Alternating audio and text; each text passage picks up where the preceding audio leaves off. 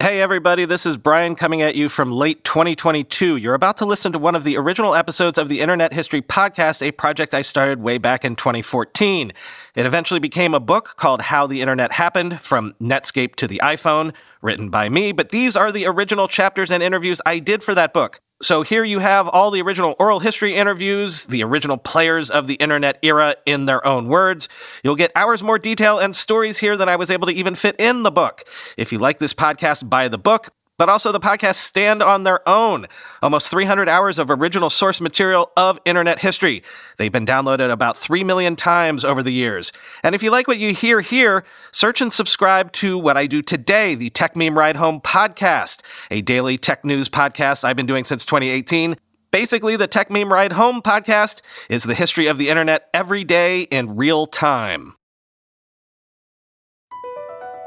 BP added more than $70 billion to the U.S. economy in 2022 by making investments from coast to coast.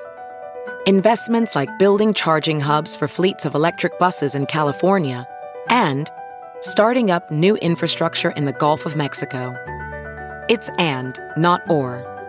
See what doing both means for energy nationwide at bp.com slash investing in America.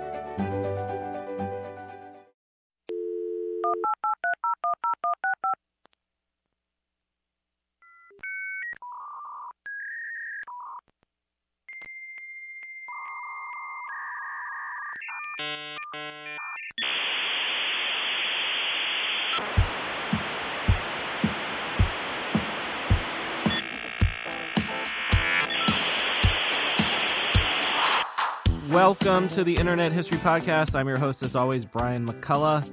Kevin Scott is the Chief Technology Officer at Microsoft. Before that, he was at Google, where his work there was influential enough to earn him a Google Founders Award. And he was at AdMob and he was at LinkedIn. And I believe actually he's the first person from LinkedIn that we've ever spoken to on the show. Today, we're going to talk about all of that. But of course, CTO of Microsoft. We're going to get into AI and future tech and all that good stuff that Microsoft is at the forefront of these days as well. CTO of Microsoft currently. I'm pretty sure that's officially the highest ranking current executive at any tech company we've ever spoken to on this show. My thanks to all of the comms people at Microsoft who worked for many months to make this great episode happen. Please enjoy this conversation with Microsoft's CTO, Kevin Scott. Kevin Scott, thanks for coming on the Internet History Podcast. Thank you so much for inviting me. Uh, you uh, you grew up in rural Virginia, I believe, tobacco country. I did. What was the name of the town? I was just reading this right before we got on the air. yeah, it's this little town uh, called Gladys, Virginia. It's in uh, Campbell County, and I think Gladys uh, in 1972, when I was born, was population 250, uh, and it's still about the same size in 2019. I Um, was- and my, I was- my, fam- my family still lives there. Yeah, I was gonna write down the name because like that's such a pretty name for a town. I was like, wow, that's that sounds awesome. But um, all right, so normally what the way I start out with people is you know their first computer or their first experience with computing, and then depending on the generation, that can range from oh Commodore 64 to oh yes uh, the first time I submitted punch cards. You know, like um, Yeah. so how about you? How did you li- like literally first experience with a computer that you can remember?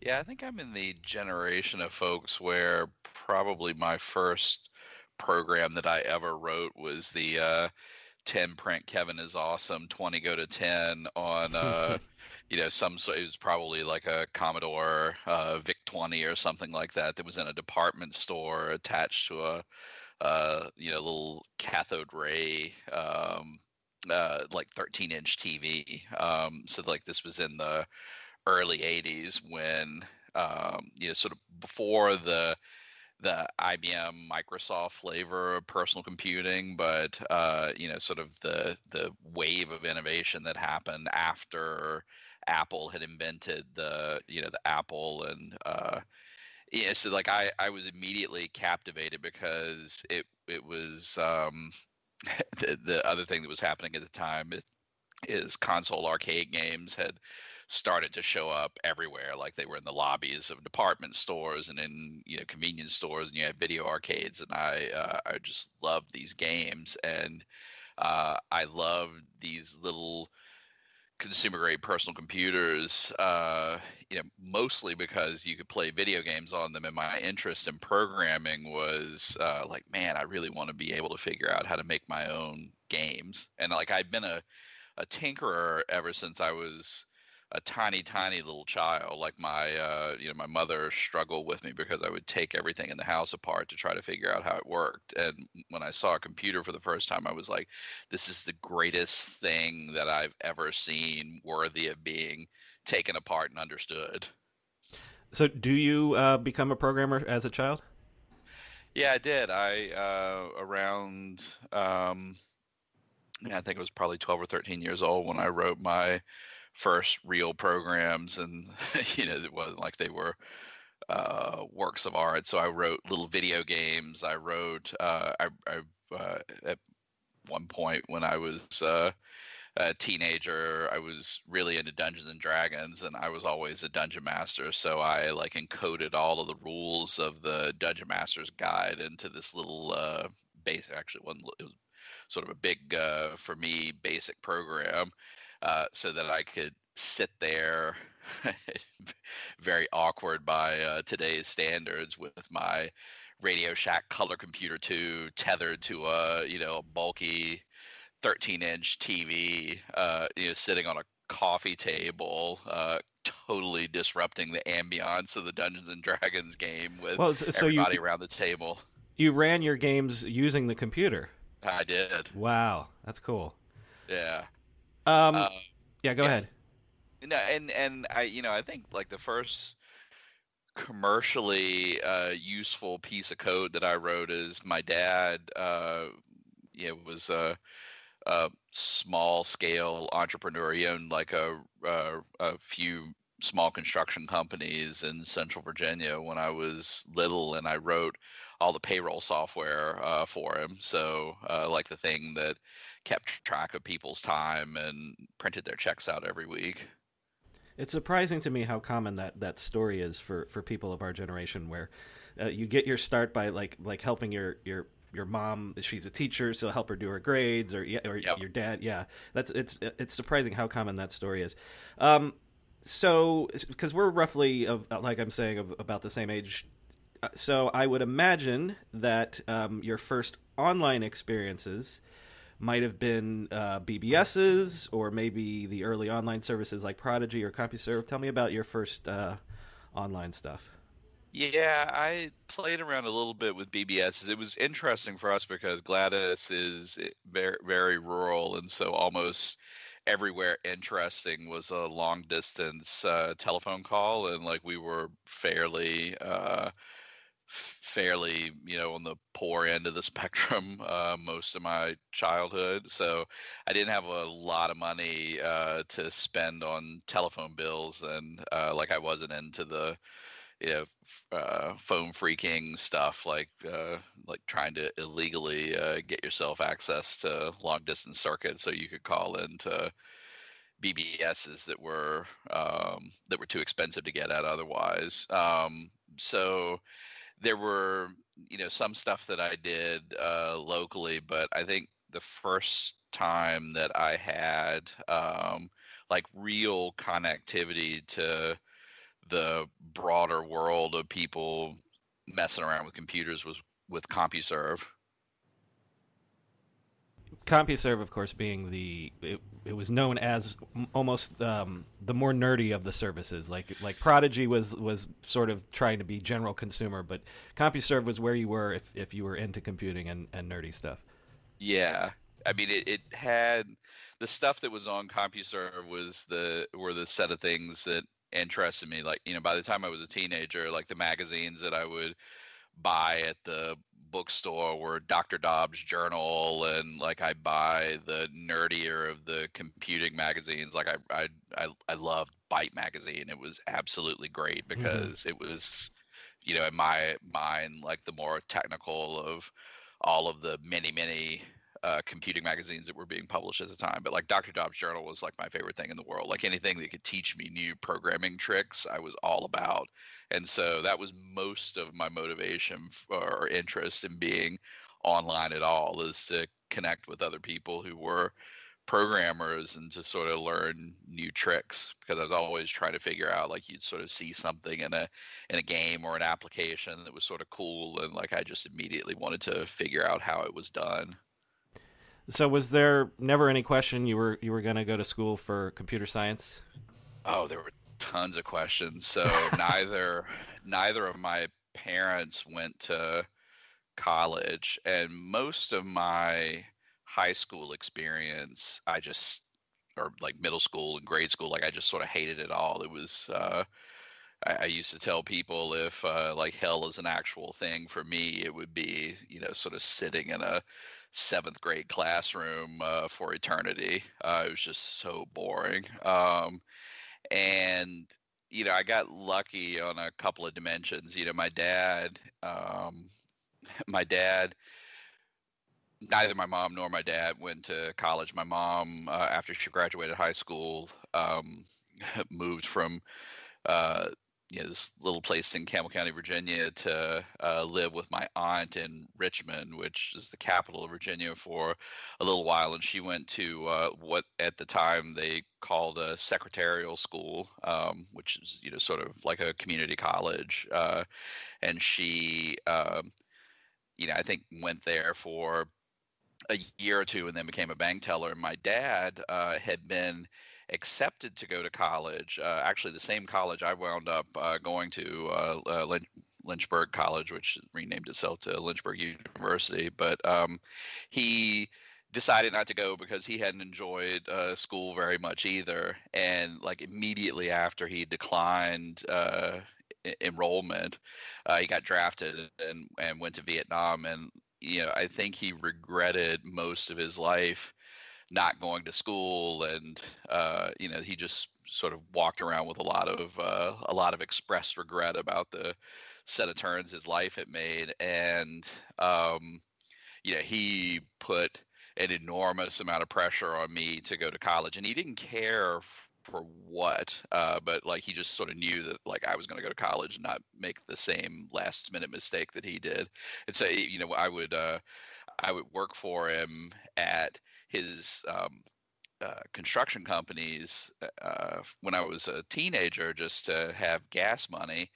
And uh, he would give me the crappiest jobs. And he would tell me he was giving me the crappiest jobs. It's like okay like you go run the jackhammer to break up this concrete floor in this dank hot basement of this construction project we're running or like you get to carry the shingles up the ladder onto a hot roof in the middle of august or you get to go push the wheelbarrows full of uh, full of mixed uh, mortar up the hill to the bricklayers uh, and he was like i'm going to teach you how miserable uh, you know th- this this can be. And and like I, I actually don't think that it's miserable work. Like I do, uh, I do a lot of stuff with my hands right now, and like I think there's an incredible amount of satisfaction and dignity and all that stuff. But like this was my dad sort of projecting, uh, projecting onto me, uh, and so, uh, like I, I, I just knew that I was going to college and that,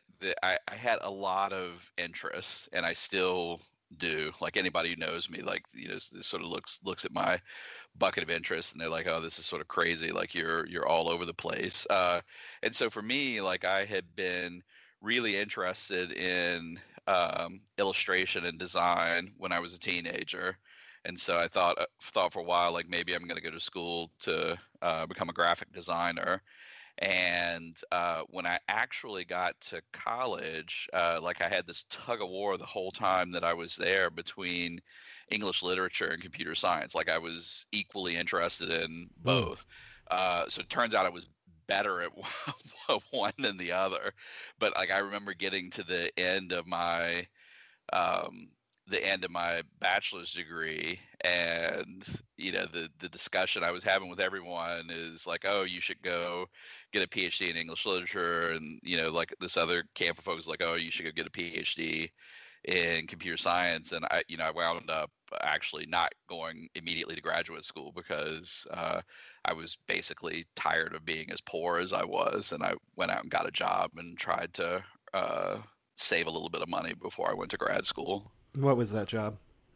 So this was, you know, one of a great many happy accidents in my life. So a couple of pivotal things happened to me uh, in my last year high school. So I got chosen to go to the Central Virginia Governor's School for Science and Technology, which was this um, magnet school that the state ran in Central Virginia, and they would take two students from each high school in um, uh, like in basically this multi-county area. Campbell County was part of it, and so you know there there were I can't remember exactly what the number was, but it seemed to be like there were sort of you know 40 40 kids or so uh, in each of 11th and 12th grade from made up from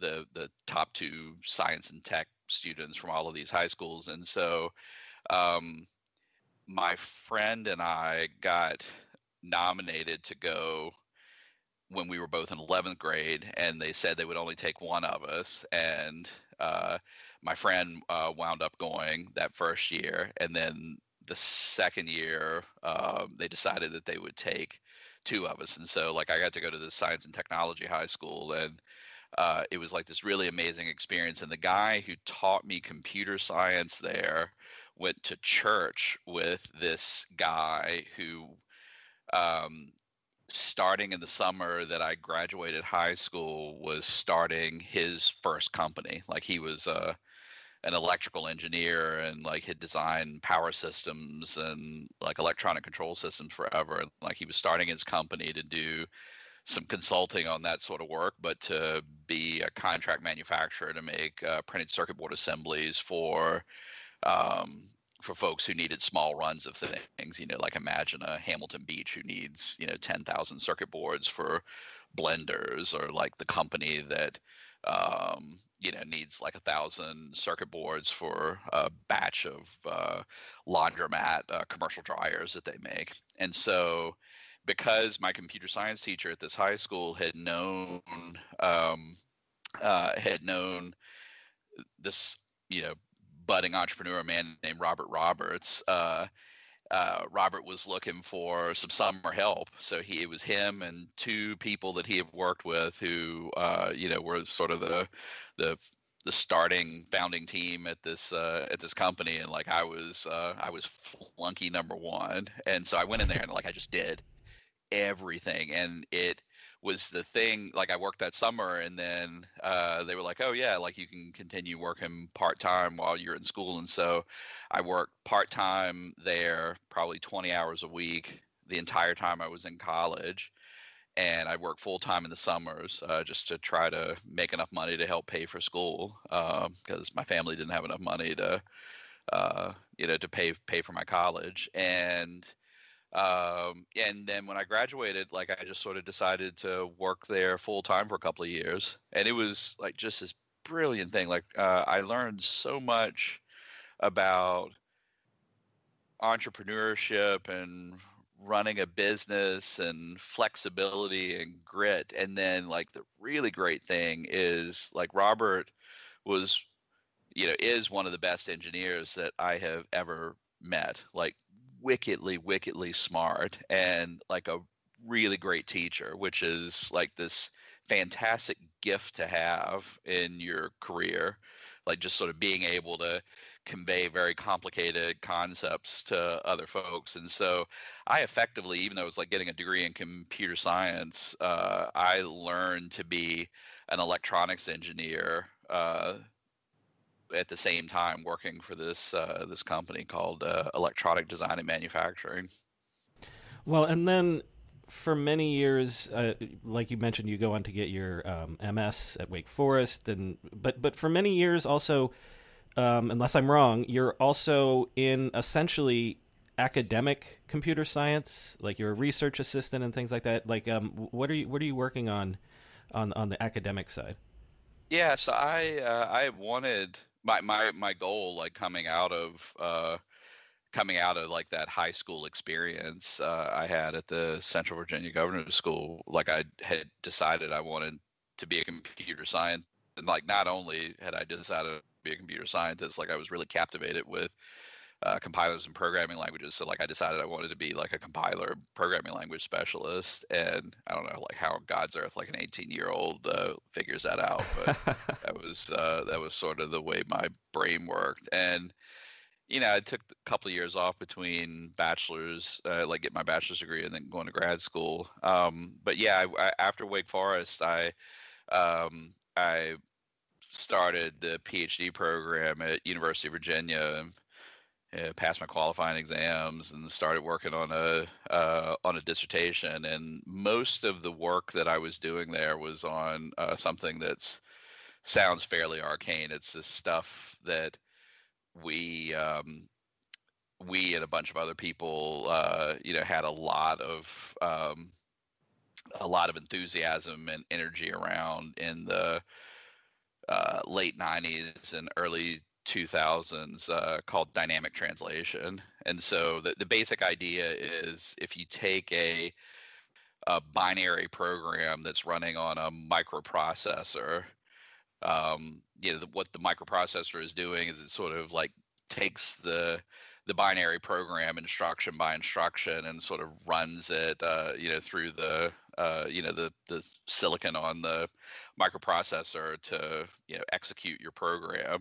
Um, and the idea with dynamic translation is you can uh, insert a, another piece of software between the program and the microprocessor to translate translate those instructions on the fly to something else to accomplish some other purpose. So like you're basically rewriting a binary program on the fly.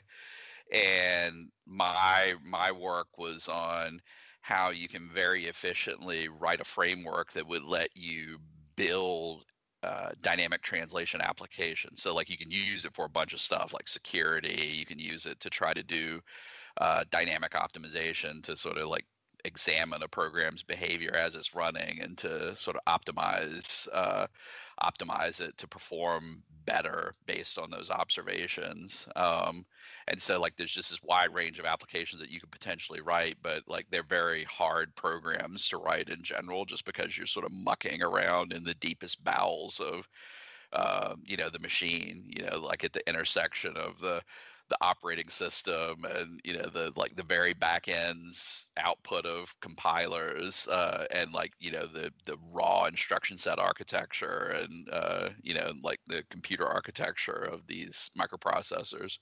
So um, the the framework that I wrote was uh, turned out to actually be somewhat useful. Like there are a bunch of bunch of folks who ultimately went on to use uh, use the tools that I and a, and a handful of other folks built um, to like actually do research and and some practical things uh, using this approach to software.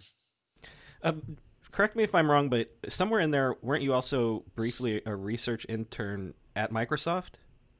I was. Uh, yeah, my PhD advisor uh, awesome, awesome guy named Jack Davidson, who is like one of the real titans of uh, compilers and programming languages and sort of low level uh, system software. You know, so he's fellow of the ACM. He's uh, uh, yeah, like a whole bunch of the code that he wrote when he was a PhD student uh, influenced the original design of the um, the GNU uh, C compiler GCC, um, and um, yeah, Jack went on sabbatical to Microsoft Research, and he took me with him, and like that was a super fun experience. That was uh, 2001, I think.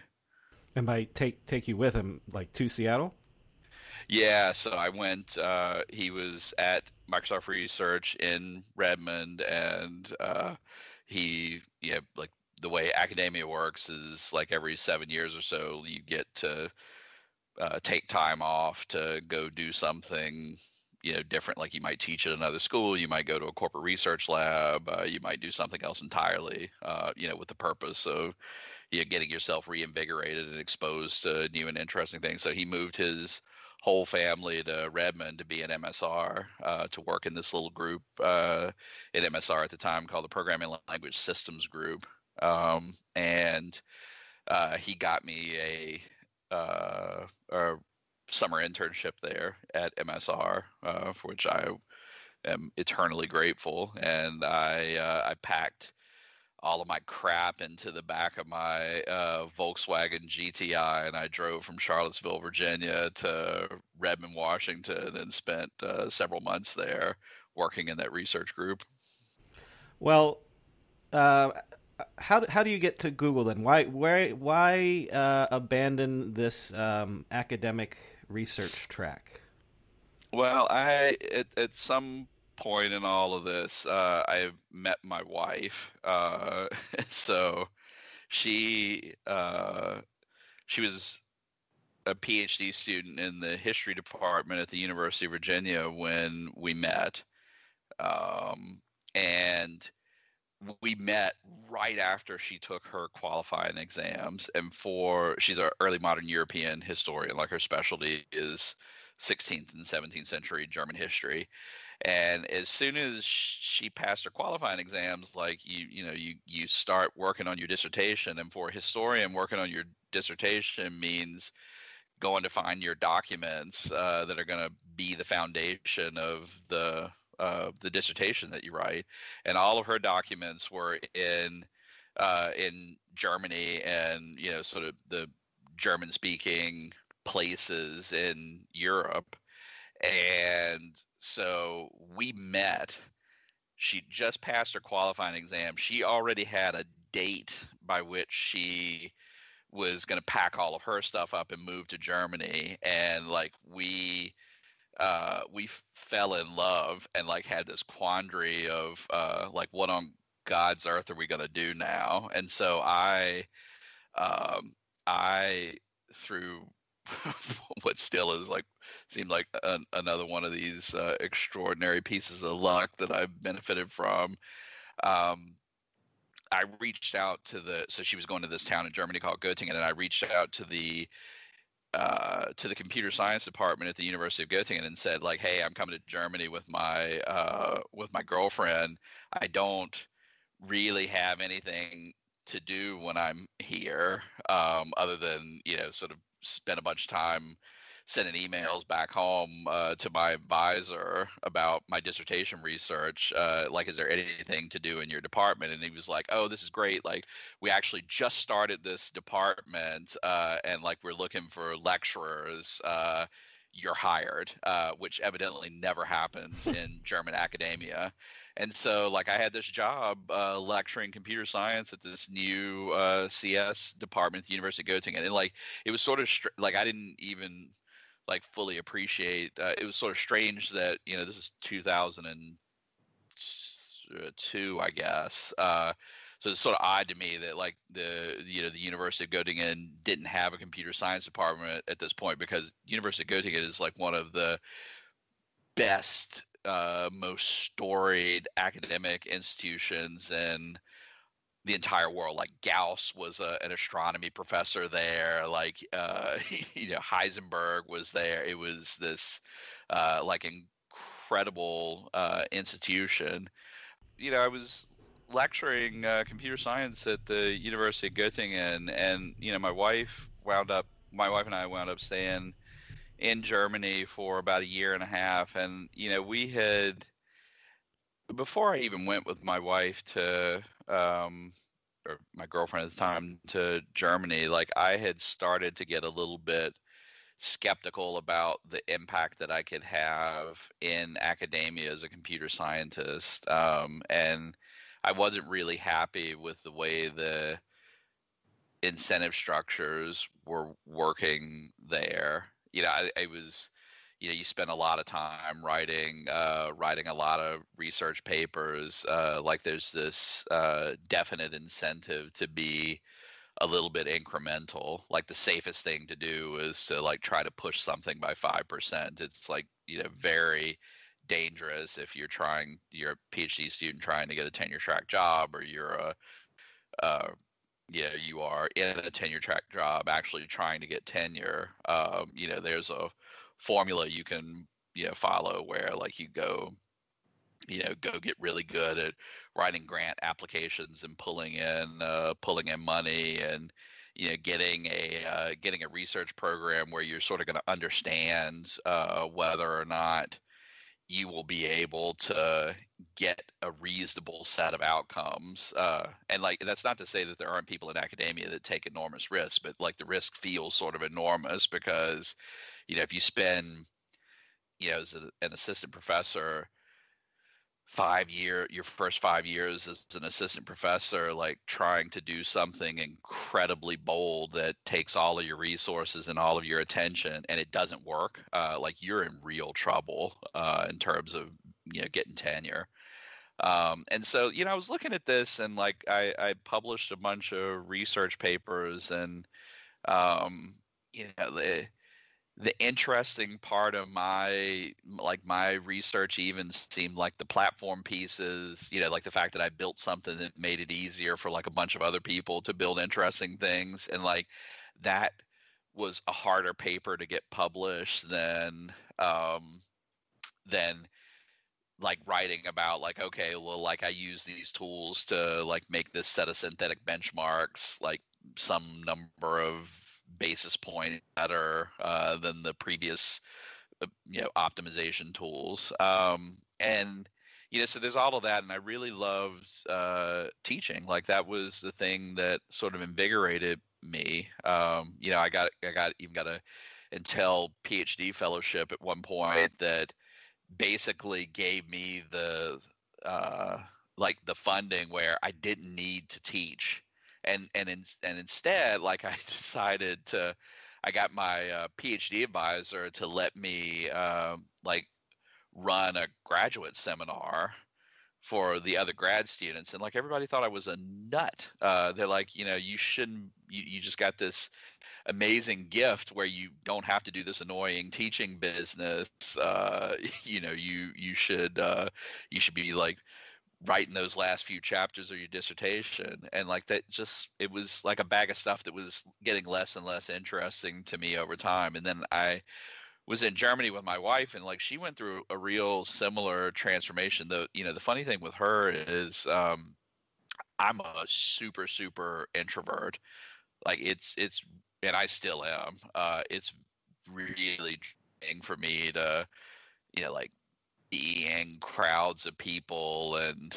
to chit chat and like you know i will like get to some point with these uh you know sort of Brownian motion social interactions uh and then like i'll just have to go be by myself somewhere to recharge. My wife is exactly opposite. She's like a mega mega extrovert. So like she will she has to be around lots of people and having lots of these interactions in order for her to like have energy and like the the longer she's alone and by herself like the the um you know like the the less well she is. And so it was like really odd like you know ironically like you you sort of look outside versus in you say oh like historians like humanities like these people are like all you know extroverts and like that's an extroverted thing to do and like computer science and software engineering oh that's you know just sitting behind a screen and like turned out that like computer science is you know, at least in our narrow experience, my flavor of computer science was way more collaborative than her flavor of history. So she got to Germany and she was like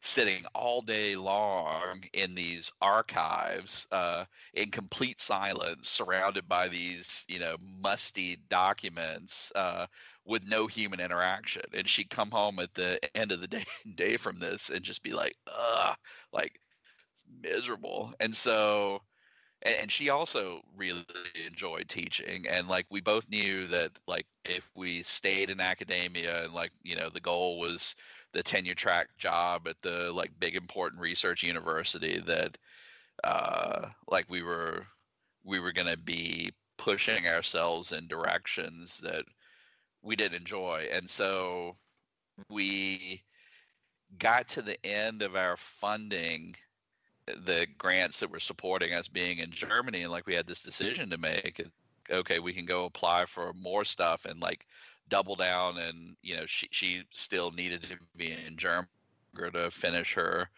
her research so she could write her dissertation. And uh, you know she went and applied for a bunch of these things and i went and looked for jobs in germany that you know you could sort of get without having completed your phd um, and you know being being an expat. And and like we weren't in you know a big place like uh, berlin or munich or hamburg. We were you know like she was thinking about uh, you know going to a place and like you know I was looking at the uh, like Fraunhofer Institute and uh, Fraunhofer Institute in mm-hmm. uh, Kaiserslautern, and uh, you know like we did a bunch of that stuff, and then I was like, okay, well like we we should also like look at some alternatives, and I sent my uh, I sent my resume, uh, I kid you not, to Google, uh, and I didn't even know why I, I was uh, sending my resume there. I, um, I, I knew that a bunch of the compiler people that I really respected, like Urs uh, Hölzle and, um, you know, who had been a PhD student of one of my uh, my uh, PhD advisors, colleagues, and you know there were folks like Jeff Dean who whose PhD work was in uh, compiler optimization, like Alan Eustace, uh, you know who eventually was um, the head of engineering at, at, Google, was there, and like I'd actually cited his work in my uh, in, incomplete dissertation and in like a bunch of the papers that I wrote, um, and I yes, I just sent my resume and I was like, all right, well, if these interesting people are working there, like maybe there's something interesting for someone like me to uh, do. And uh, I got a call back from them and they wanted to interview me. And uh, I flew out for the interviews and they were great.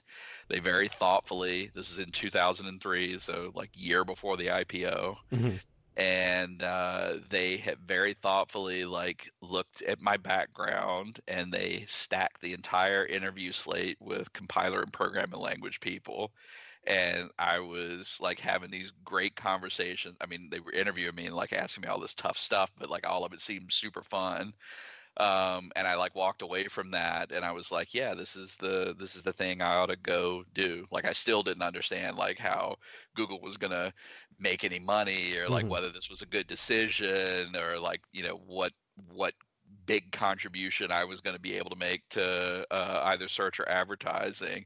But I knew that it was just a bunch of really wickedly smart people there, and I knew that I enjoyed interacting with them. And I was like, all right, like I'll give this a go. And then on top of that, I got the chance to be one of the first engineers. Like I think I was like number ten or number eleven in the New York City office, and so like that really sealed the deal. It's like okay, like my wife and I like really like at the time enjoyed these urban settings. It's like we, you know, we lived in Germany, like we didn't have a car, like we could walk or bike everywhere. So like being in Manhattan, uh, like sounded just great, and so that's what we did. This special episode of the Internet History Podcast is brought to you by Sonic. We're excited to work with Sonic, the largest independent ISP in California fighting for customers for 25 years and counting. Sonic is also giving away a first month free to listeners if you visit sonic.com/history. I actually can't get service from Sonic yet here in New York, so I called one of our listeners out in California, a Twitter employee who is a Sonic customer in Berkeley, California, who also has, it so happens, a pretty great name. Brian, you recently uh, got Sonic fiber internet. I think you switched from uh, a previous provider. Why did you switch? I certainly did. Uh, I love Sonic so far. Uh, I switched because a few things. I wanted faster internet. I wanted to work with a, a local company. And I also really wanted a, a, company that really cares about my data, my privacy, net neutrality, and those were all things that really aligned well with what Sonic has to offer. What's your life like now that you are using Sonic? It is. Uh, it was a game changer in many ways. Uh, being able to stream everything I have. I do a bunch of smart home stuff too, so knowing that everything is accessible. My uh, my upload speed is phenomenal as well as my download speed, and so so much so that you know, I come into work and I find that the connection at work is slower than what I have at home. So right, and and so e- my my home life's better. Yeah. e- even even though you're you're like you said, you're doing like a, a ton of like. um like uh, Internet of Things stuff in your home, and your wife Mm-hmm. is using devices, and your kids are using devices, but it's all working out great. Exactly. You know, no buffering, no one's complaining. It just all works super seamlessly. Uptime is phenomenal too. So Again, if you want to get the great internet experience that Brian is getting, go to sonic.com slash history. That's sonic.com slash history.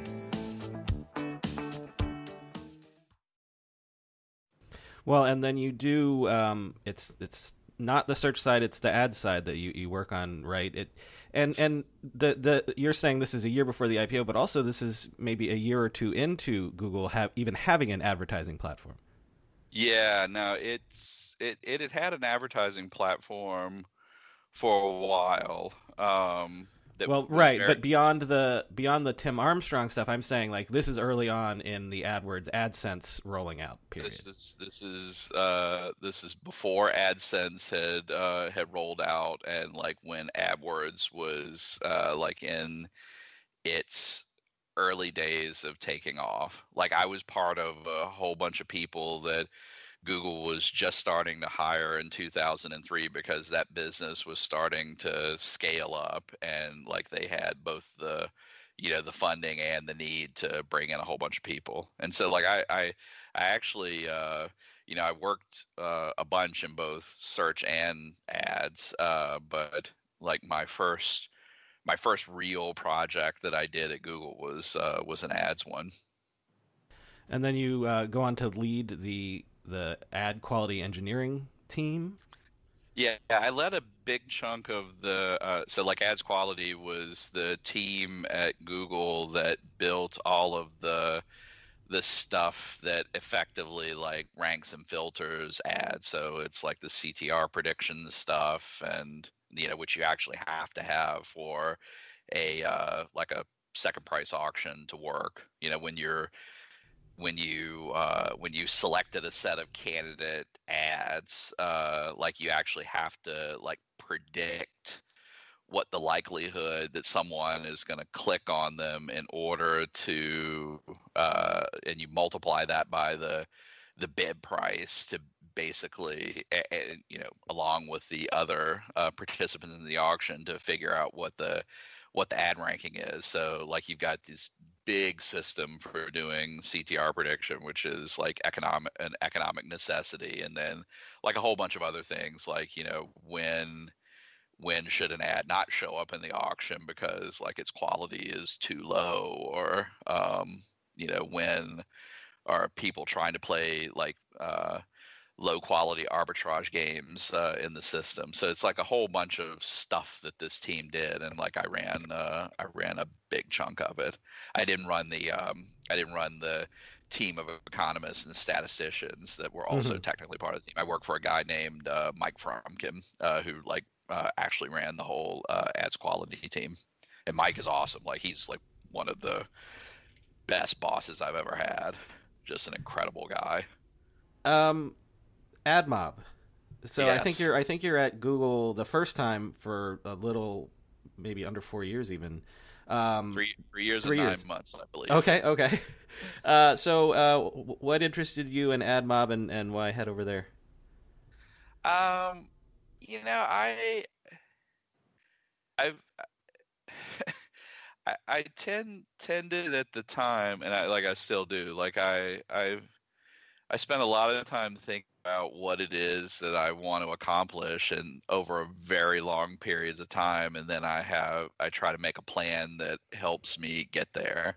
And so I had spent basically from age 17 through age like 30 31 and like my entire goal in life was to be a professor and when that changed i needed to get a new plan and so i was at google for about a year and i figured out that maybe the thing that i can be good at that lines up with my interest is not just being an engineer, but helping other engineers uh, figure out how to do their best work and how they can make an impact in the world and how they can uh, achieve their own goals and career ambitions. So, like you know, it started because I was in I was at Google, and uh, we yeah, we just had all of these brilliant people there, and you know, we were hiring folks so fast that we didn't always have this prescriptive thing to tell them to go do. And like we gave people a bunch of freedom about what they chose to work on. And so i thought okay like i might be it might be worthwhile for me to help people point themselves at things that are going to like be at the intersection of like what's going to produce value for Google and like what's going to align with their interests and expertise. Like that's sort of the you know the sweet spot uh you know so to speak. And like I've been you know lucky that you know the thing that motivated me to go into industry in the first place was like I wanted to do something where I could scratch a whole bunch of technical itch, itches but like in a way where like it was going to have measurable impact. And so like I decided at that point that I was going to become a manager and as soon as I decided that I was going to lead teams of engineers like what i wanted to do was like look you know my new goal is to be the head of engineering at like a big internet company. And i knew that there was no way that i was ever going to be the head of engineering at google. And so to me like I, I was at google and like i i tried to expose myself to like everything humanly possible to like help me have skills to um you know, and, and pattern matching and coping mechanisms for uh, for being um, the the head of an engineering group, like the person with whom the you know the buck stops, and you know who like has the you know the whole accountability for uh, you know for for an engineering team, and uh, like I got comfortable at some point and I was like, okay, well now like I, I want a head of engineering job. And I was like, okay, I think I can probably go get one at a startup. And I looked around, this is in 2007, at like all of the interesting things that were going on. And I was like, oh, this is like, uh, like, this is an interesting thing. Like I'm, I'm sort of jumping into the frying pan. Like there's a whole bunch of stuff about being a head of engineering at a startup and about startups themselves that I probably eh, that I know that I don't understand. But like at least I understand advertising. At least I uh, I understand um, you know how to lead an engineering team this size because like I'd led bigger teams at Google and like when I got there it was like about 10, uh, 10 people in the engineering team. Like I I knew from just a yeah, leadership perspective, I could handle that. Um, and you know, like I could, um, I, I could basically that would give me enough of a buffer where I could sort of learn quickly all of the things that I didn't know how to do. Um, and I knew also just because like I've been sort of seeing some of the momentum in the mobile ecosystem, I knew that this was going to be an important thing. And like the problem that we were trying to solve at AdMob, like really, uh, really spoke to me. It wasn't that like okay, like let's go put some little irritating rectangular boxes on a small screen. It was. Uh, you know, if you'll sort of remember back, uh, like I joined, I joined AdMob before the iPhone had really launched. Like it had been announced, but right. like not uh, not launched. And like our entire business at that point were um, text ads uh, in WML applications, and like almost all of the you know running up to this. Uh, the way that a mobile application got distribution is like they had to cut a deal with a carrier to appear on their deck. Uh, so like this is sort of like the home screen for the phone. There's and no no app stores; those things don't exist yet. No, yeah. none, none of that. And you had it was sort of like this major impediment to innovation happening because you know there were all of these chicken and egg problems like you know carrier is not going to talk to you unless you've got like some credible business story and like a whole lot of the great ideas that have happened in mobile over you know the the intervening years um, you know start off and like you can't really prove that they're gonna be the the success than they are. So it was just like this like innovation really couldn't happen as fast as it needed to and so admob was all about like how can we give application developers a distribution mechanism where they can find an audience for their apps and services that they're building and once they have that audience like what's a mechanism we can give them to monetize it? And so it was basically about us trying to figure out how to deliver those two essential ecosystem components uh, so that innovation could happen.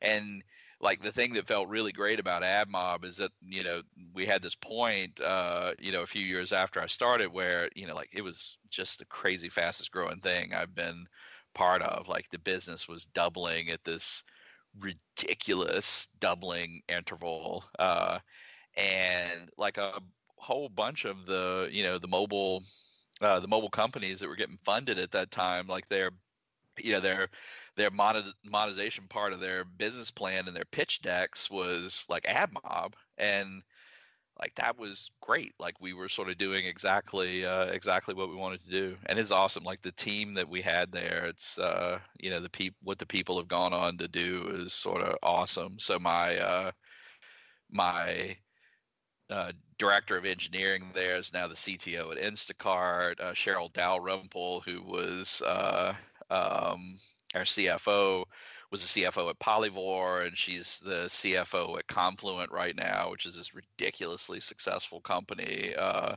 that is, uh, you know, sort of bringing the whole notion of uh, streaming data systems and real time uh, real time analytics and processing to the whole world um, based on Kafka.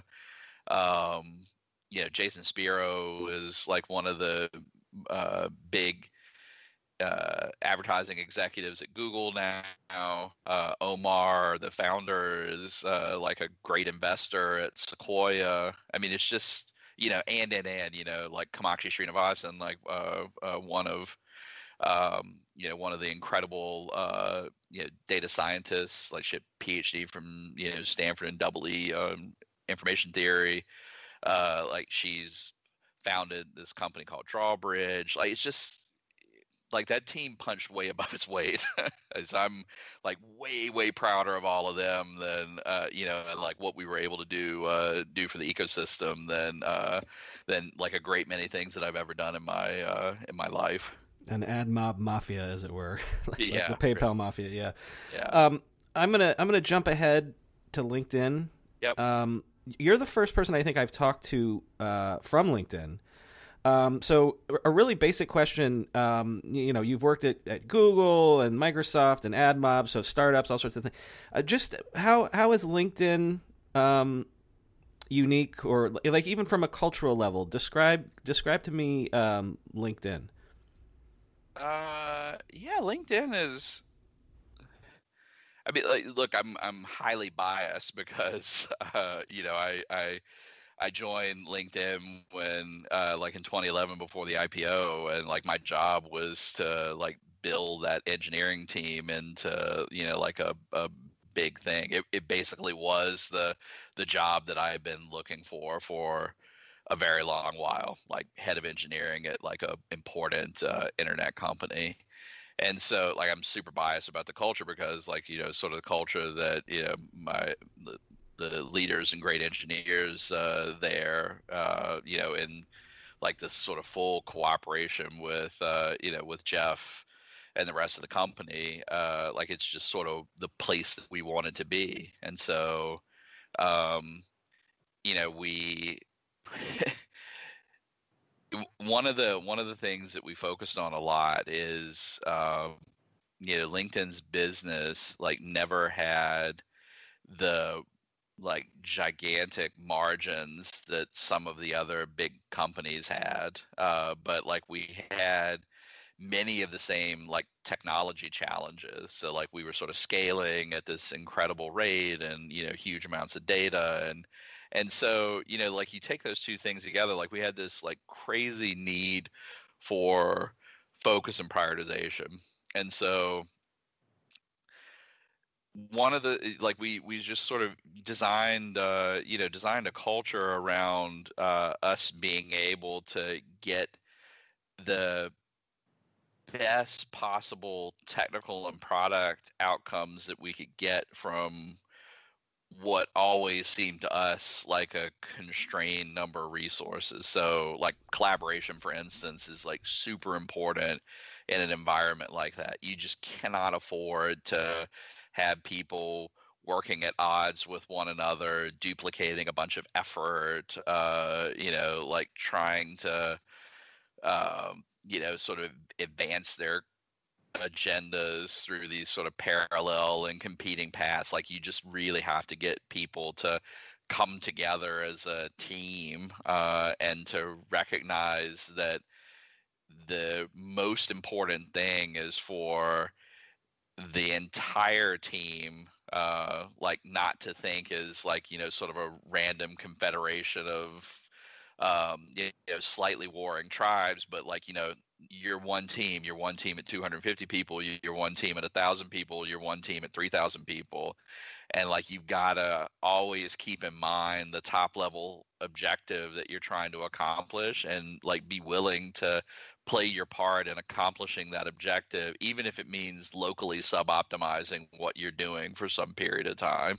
And well, i think and you know I, I saw to, just specifically to this, I saw you know there's a, a Business Week article and a Business Insider article that essentially say to the level of like you institute a code freeze at some point that they say in these articles like essentially saved LinkedIn as they say maybe that's hyperbolic but like you had to come in and and do things to such a level that like look we got to get our eggs in order if this if this company's going to move forward. Yeah look we um i don't know know who saved Link. Like I, it, it's no one individual ever saves anything. Like that's just madness uh, to think about. But the thing that we did know, like we were in a precarious situation when I joined the company in 2011. Like we had. Uh, you know, we we had a bunch of different product and engineering silos that weren't working well together, um, and like we had a um, we had a software development infrastructure that basically couldn't support our ambition. So we were, you know, it, it was just all kinds of craziness. Like we, uh, you know, at some point we decided to go to a service-oriented architecture, which is like a great thing. Like you know, service-oriented architectures mean that you've got things sort of, um, you know factored into a set of uh, units that have independent scaling uh, characteristics. So, like you can you should be able to operate them independently of one another, uh, like scale them independently of one another, and like they're you know like small enough where they you know have some sort of uniformity about them that let you you know reason about them uh, like as a isolated thing, not in necessarily in the context of the whole but like we you know we'd sort of split this thing up into a thing where we had more services in production than we had actual engineers like the services outnumbered the engineers uh, and they weren't independent of each other. Like you couldn't deploy like one service independent of the rest and yeah so there was that like we were doing this uh, like feature branch based uh, development and like we were we, we would release the site like all of these services in like one big bang like once every two weeks yeah so when i started like i think it was wednesday like every wednesday night like you would expect that you know 100 plus people were going to spend all night uh like getting the code that uh you know that they had slammed down onto this integration branch and spent the previous you know like multiple weeks trying to qualify you know you would then push this thing out into production. And like you'd have these handwritten deployment plans like on wiki pages where it's like you do these 110 steps to deploy everything. And they're invariably in each one of the deployment plans there'd be some point where it's like all right this is the point of no returns. Like we can't even like fail all of this back if it doesn't work. Like if we have a problem after this like we're going to have to fix forward um, and it's just you know i could go on for like a really long time sort of describing like all of this stuff but like the net of it was that it was taking um, when i got there up to a month for someone to check a piece of code in to the time that it showed up on the site. And that period was increasing almost as a function of the number of engineers that we were hiring. And you know when i started there like the ipo was imminent and so like we were just in this quandary. It's like look you know we got to keep growing the business. Like we've got all of this ambition like all, all the things that we want to build. It's getting harder and harder to build them not easier and easier. And like everybody all the engineers like you know uh are super frustrated with how painful all of this is. They know that it doesn't need to be this hard, uh, but like they couldn't figure a way to like get out of the trap. And uh, you know, we we knew for sure that if we didn't have a credible plan for how we were going to fix it, that six months after the IPO, when the lockup period expired, every good person was going to leave uh, in short order. And then like not only would we be busted we would lack the capability to fix ourselves. And so like there was like a huge amount of urgency. You know so like that code freeze like where i basically said no new product development for uh you know for a couple of months at the end of uh at the end of 2011 like that sounded to like a lot of the you know the the people at the company like a really huge and risky thing but like i was looking at the you know the the the real risk was you know getting ourselves permanently into a state where you know like we we couldn't build software and so like to me like it wasn't that hard a decision to make. Um and you know like we got things fixed and you know this is also sort of the hard thing of going through a big transition like that like if you have tried to fix a thing multiple times and failed, then like one of the big impediments to actually making a credible and successful attempt at fixing it is giving your team the confidence that the next try isn't going to be the same failure that the last ones were. And so like we had to do a bunch of stuff to like help people feel like yeah, we're really going to do this. Like this is going to this is going to work this time.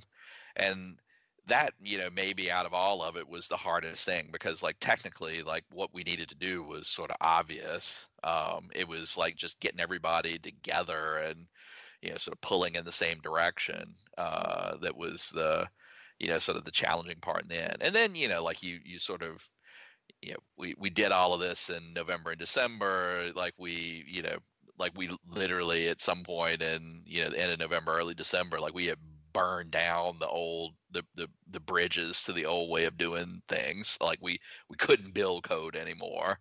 Uh, and you know that was a that was a nerve wracking moment. Uh, but like we spun everything back up in january. It wasn't uh, it wasn't perfect uh, in the beginning but the foundation was in place where we knew that if we continued to invest uh, that like we actually could get it really good like really quickly. And you know we were yeah more or less a completely different uh a completely different company in terms of engineer happiness and software development capability and product velocity by the middle of 2012 and if we hadn't done that like we we would have been in real trouble i think as a professional welder, Shayna Ford uses Forge FX to practice over and over, which helps her improve her skills. The more muscle memory that you have, the smoother your weld is. Learn more at meta.com slash metaverse impact.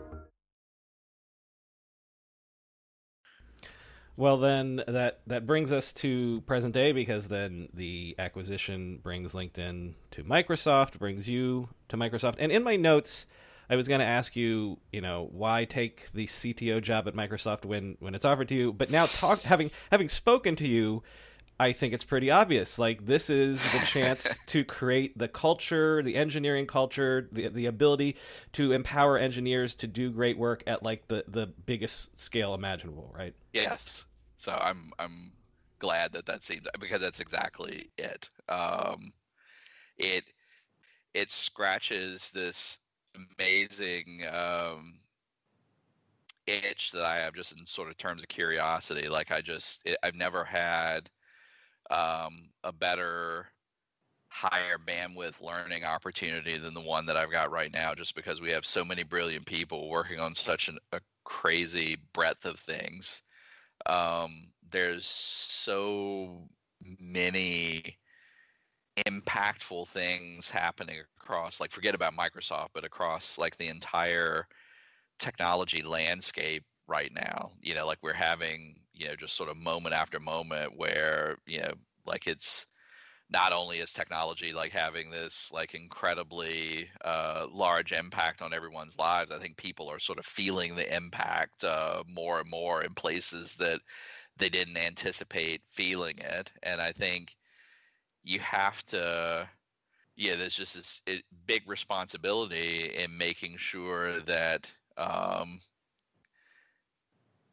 you are lining up all of those opportunities for tech to do interesting and great things with a real need to make sure that those uh, those investments are serving people well. You know, like the the thing that I really loved about what Satya has done at the company, and like he's done a bunch of really sort of amazing things, but like just simple things like reframing the mission of the company uh, as empowering every individual and every organization on the planet to achieve more. So like that sort of entirely lines up with my worldview. Like I think technology is a platform that should fuel other people's creativity, other people's ambition, other people's uh, you know desire to make businesses to you know like change the way that they're doing things improve their lives uh,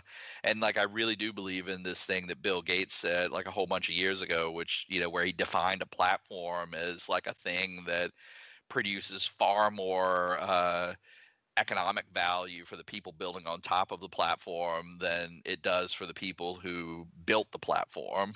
Um, so I, you know, I think there are things like AI, for instance, where like that's how AI has to go. Like AI has to be a platform for other people to build on top of that benefits them more than the, you know, than the than the companies who are building the AI infrastructure themselves. Like just has to. Well, um, yeah, yeah. Go ahead. But, yeah, so, so I, I, no, I, think, I, uh, I, was gonna say, like, you know, to, to wrap it up, there's so many things that, that Microsoft is doing that we could uh, talk about, but I, I let's do focus on AI, like as a lens to talk about what Microsoft is doing right now. Like I, I, I heard you say that there's almost this palpable excitement about the progress that's currently being made in the AI space right now. Like all of these years, we've been told it's right around the corner, it's right around the corner, and it almost feels like the, the corner is now and it's being turned. Yes, I, I think that's that's becoming increasingly obvious. I mean, for some of it, like I, uh, yeah, the stuff that I was doing uh, like years and years ago, like my very first project at uh, uh, at Google was a machine learning thing. It wasn't an incredibly sophisticated machine learning thing by today's standards, uh, but it was an ML thing. And you know, I've been doing this long enough now to just see from a developer's perspective how much easier it is today to build machine learning things than it was uh, you know, how long ago was that? Like 16 years ago now? Um, 15 16 years ago? I mean just it's stunning stunning. Like some of the some of the things that you know were just like incredibly expensive time consuming heavy lifts uh, like way back then like you can imagine uh, you know like a high school kid, uh, you know, doing in a weekend at home. I mean, it's just, you know, just sort of crazy the amount of power that the AI platform is already putting into the hands of folks. And like the, you know, the, there's, I think, sort of it. I mean, like, I shouldn't even be using the word AI because, like, it's almost a junk word, right? It's not like AI is one thing. It is like a, know, sort of an umbrella term for a very, very large uh, number of, you know, sort of super specific things. But, you know, if you're thinking about machine learning, uh, for instance, as, uh, you know, this area of activity inside of uh, inside of the AI umbrella. Um, you know, there's sort of two interesting buckets of things going on right now. So, like, I think the tools have gotten good enough where you've got a larger and growing population of practitioners have access to these tools and are you know sort of out there sort of filling in this long tail of you know the the AI possibility curve you know so it's like these little applications that solve like really meaningful problems in like this incredible diversity of contexts. And you know the interesting thing there is like how do you make that population you know expand you know where it was you know maybe hundreds or thousands of practitioners doing real uh you know like commercially impactful work 15 years ago and now maybe it's like you know large tens of thousands of people but you know like you know still like probably way more elite than it needs to be. Like how can you get that to be hundreds of thousands or millions of of developers who like have these machine learning techniques as part of their repertoire and then like the exciting thing uh, like on that push is how do you use the the tools of machine learning themselves to allow people who actually don't have any programming experience at all to build things? Um, so we bought this little company called lobe um, a, a while back uh, last year, and like the the thing that Lobe did and is uh, working on right now, they're sort of pushing towards uh, like having a open beta that everybody can sign up for. Is like it's a simple enough machine learning development interface that you can use it to build machine learning applications with no uh, no programming expertise. And like, let me let me give you an example, uh, mm-hmm. which I, I, I give to everyone. So one of the um, one of the founders of Lobe, uh, Mike Matas, is a designer, like very very good designer. Um, you know, he was worked at Apple, worked at Facebook, was like you know one one of the first, like I think maybe the first designer at Nest. Uh, yeah, just brilliant, brilliant designer. But like he's not a a programmer by training. He lives in this uh, off the grid house in Marin, and uh, he's got a um, a big water tank that buffers uh, water for him. Uh, like he's solar powered, so like I think they use uh, uh, solar generated electricity to run a like a well pump uh, but like you got to move the water into the tank so that at night you can use water, uh, yeah, because you don't have electricity to run the pump. Um, and so he wanted to build a web app that would tell him how much water is in this tank at any point in time. Now, like I'm an engineer, and the way that I would go solve this problem is I'd put a bunch of sensors in the tank, like I'd you know figure out like what the mathematical relationship is between the sensor output and the water level. I write a whole bunch of code, like I'd put a Raspberry Pi out there. I, you know, uh, you know, I like connect it up to some like complicated like internet crap. I write the web app. Like I just do like all of this stuff, and like it's a perfectly you know, reasonable, uh, you know, software or electrical engineering sort of way to solve the problem. But like the way that Mike solved the problem with Lobe is uh, like I think way more approachable and intuitive. So he he took a float uh, and tied it to a rope uh, through the rope over the end of the over the side of the tank and tied a weight to the other end of the rope and so now he's got this thing where um yeah, it's it's like a little more sophisticated than that. Like there's probably a, pu- a, pulley in there, but like that's sort of the the basic setup. And so like now you've got this thing where the weight as it moves up the side of the tank, it means that the float is lower and the water level is lower. And when the uh, you know when the weight moves down on the side of the tank, it means that the float is uh, rising and there's more water.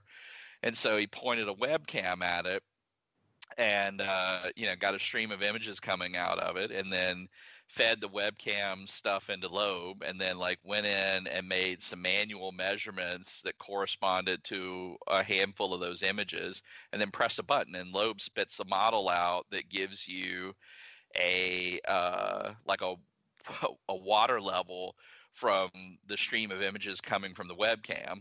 And so like that is way more intuitively approachable than like all of the crap that I had to stuff in my head over the course of like many, many, many years uh, in order to solve the problem like the engineering sort of way. And so, you know, and, and Lobe is one among many sorts of tools where you're using the whole paradigm of machine learning and machine learning itself uh, to sort of optimize some of the things in the back end to be able to empower people to you know i don't even want to call it program but like to develop software uh, who like just haven't had any access to that superpower before.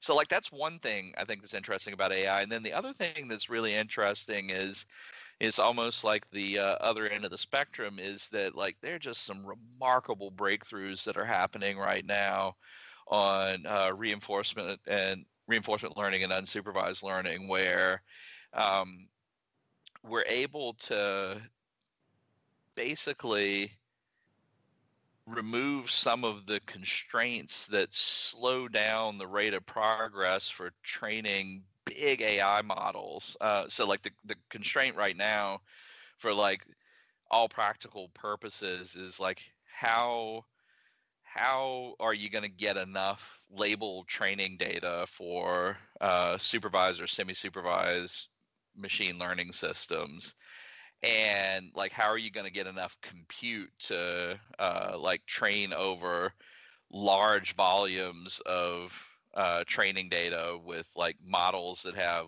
very large numbers of parameters. And so what what folks are doing in some of these uh, in some yeah reinforcement learning and unsupervised learning research and actual applications are removing that data constraint, uh, that l- label data constraint. And so, you know, you think about some of these stunning results that um, folks have had in uh, strategic gameplay. You know, like uh, AlphaGo beating the you know the mm-hmm. world's uh, you know greatest Go player, or you know the the OpenAI's DotaBot, uh, you know beating uh, you know beating folks at Dota.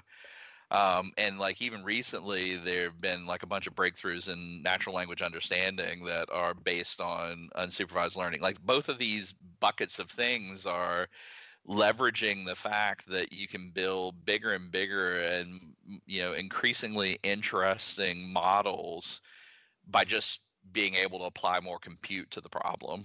Um, OpenAI's got this brilliant thing that they, um, you know, like this brilliant and insightful. Insightful is probably the the better adjective. Uh, blog post that they published last year where they sort of show this uh, progression of the amount of the number of petaflop days that have gone into training all of these remarkable AI models, uh, yeah, going all the way back to 2012, and you know, like they they sort of plot this out, and you know, like we basically each step in um, the progression of yeah these awe-inspiring results are coming along with like an order of magnitude increase in compute power. And so, you know, it's exciting because I think this, uh, you know, increase in computing power is like going to continue to come for a while. And, you know, I think, so I think both of those things uh, are like maybe the two most interesting things happening in AI right now from just in terms of like what I think is going to produce interesting and useful things for humans over the over the next like let's call it five to ten years. Well, a final question because I think this is what I derailed you on that you were about to tell us about. Um, so, final question: How should we think about Microsoft's efforts and ambitions in all of this stuff? You know, AI as the catch-all phrase in general. How should we think of what you guys are doing is different than what, say, other companies are doing in this space? Well, I think you know the the thing that we're doing is yeah, like we we started we started as a platform company, like building software that you know enable more computing in the world. Um, but more computing was not really the the the interesting thing like what people did with the more computing was the interesting thing and so you know like we we really do like through this through this mission and through like all of the businesses that we're running right now like we see ourselves as a as a platform. Like we build things that help people to you know achieve the things that they're trying to accomplish in their lives uh, and like our you know our business model aligns directly directly to that you know like if you have an ai workload that uh, you know that you want to run uh, you know some interesting ai application that you want to build like you know we have a cloud like we've got a bunch of ai tools that we build uh, like you know we we're giving you the capability to go uh, build some of those things. And you know and it's like whether it's um, you know Azure ML or it's uh, Azure IoT or whether it's you know Power BI for you know doing your analytics and visualizing your data or it's uh, Microsoft Excel that you're using to you know build your models to understand how your business works or to run your business or you know even if it's productivity and collaboration like we we build tools that help you get your stuff done. Um, and like i think like focusing on uh, like just sort of empowering folks is really uh, really sort of the exciting thing for me because like I think that's you know ultimately that's what technology has to do. Like if you think about all of the you know the the all of the you know I don't want to sound overly grandiose, but you know like don't worry the, about it. the you know sort of technology and the progression of human society sort of go hand in hand. You know, like we don't we don't have the world that we have today, and like you know we can't support our uh, like way of life uh, without like this progression of technologies that we've had starting you know with fire and agriculture and you know the the printing press and uh, you know industrial manufacturing and electricity and refrigeration and you know it's like you some sometimes i think we just sort of uh, take a bunch of these technological things for granted because like we become so dependent on them uh, and like they're so integral to our lives that they fade into the background and like you know we just sort of assume that you know they're they've always been there and they're always going to be there. And you know i think they're you know, like if we sort of imagine, you know, a, a, our future, um, you know, it's almost a certain thing that uh, technological advancements that neither you nor I have fully conceived of or could even possibly imagine are going to be the things that are you know sort of receding into the you know the background and are sort of the default assumptions for uh you know like our kids and grandkids and you know subsequent generations. And so you know like being a you know being a facilitator for some of that i think is uh you know like it's it's it's a huge uh huge responsibility. Like i think you know technologists in general like ought to be thinking about like you know how to and it's not us. Like we're not building the future. Like we're building pieces that other people should be using to build the future so that that's uh, that's sort of how I think about the the world and like what we're doing at Microsoft. Hey, since this is a podcast, uh, should we mention your podcast real quick? Sure. Um, so I um, I've been for several months now recording a, a podcast called Behind the Tech, and um, it it's actually sort of a similar idea to you know what we've been talking about all along. Like I, I get the opportunity to work with and talk with and collaborate with all of these interesting folks who are behind the scenes, uh, like behind this technology that we're all in, increasingly using and you know dependent on and curious about and skeptical of. Uh, uh, you know, like they, these are the folks who are building these things, and uh, like I just find it inordinately interesting to hear their stories and to you know this, this is a podcast that like talks with some of these people uh, and um, you know it, it what's always surprising to me is and this is like one of the primary reasons that I started doing this podcast is there you know, there's this certain uh, archetype that I think we all have in our head of like what a you know what a technologist is, or like what a you know what a Silicon Valley entrepreneur or technology industry entrepreneur is, uh, and like it's remarkably homogenous like that archetype. And like when you actually go talk to the people it's like they've got so many backgrounds and like they've come from so many different uh different places and different um, you know life histories and they've had so many different journeys into their careers and you know like none of it's none of it's linear or predictable uh, you know in, in a certain way and like that to me is sort of like the fascinating thing. It's like anybody can be a technologist. Like anybody i think can do great things uh, like using tech to like make uh, make interesting stuff. And like we the podcast is about talking to those people about that. Well kevin thank you for coming on this podcast and sharing uh, your journey as a technologist with us. Well thank you so much for having me. This was a, this was a fun conversation. I really appreciate it. If you like what you've heard on this episode please support us by subscribing to the podcast so you can get great news stories and conversations every two weeks. And please buy the book that was based on this podcast How the Internet Happened From Netscape to the iPhone by me, Brian McCullough. Order it now wherever books are sold. How the Internet Happened. And if you weren't aware, I host a daily tech news podcast every weekday that comes out at 5 p.m. In that show, I tell you what happened that day in the world of tech. It's only 15 to 20 minutes long, and it's great if you love tech news.